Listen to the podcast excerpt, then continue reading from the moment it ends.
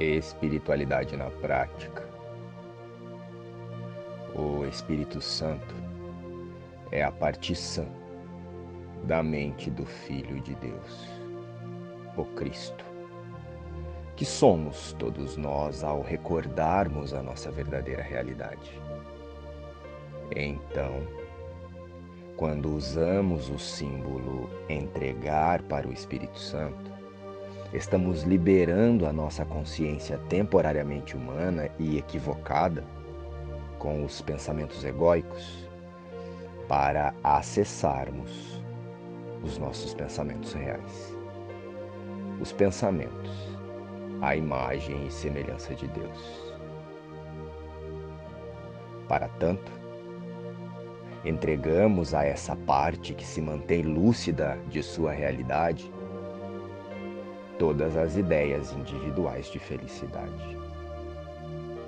E também as ilusões e as projeções, reconhecendo que as nossas vontades separadas de Deus não fazem parte da nossa integridade com a fonte criadora. E sendo assim, mantemos em nossa mente a confiança de que toda entrega sincera ao Espírito Santo será substituída por pensamentos de amor, comunhão e paz.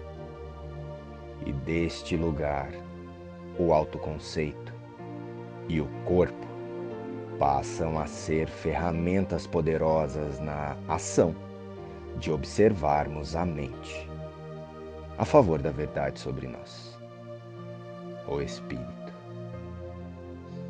Quando desistimos de melhorar o autoconceito individual e a personalidade, reconhecemos quem somos em essência com todos os nossos irmãos.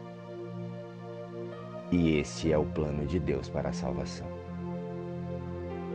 Pois toda ideia de realização, vantagens, benefícios ou ganhos no mundo são temporários e têm como destino final a morte.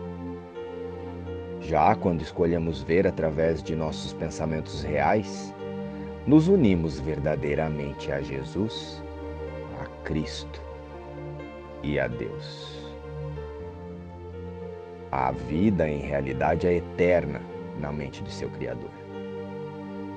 E os pensamentos que escolhemos alimentar são as chaves que libertam o espírito Filho de Deus, desta prisão sem muros, esta prisão que chamamos de corpo.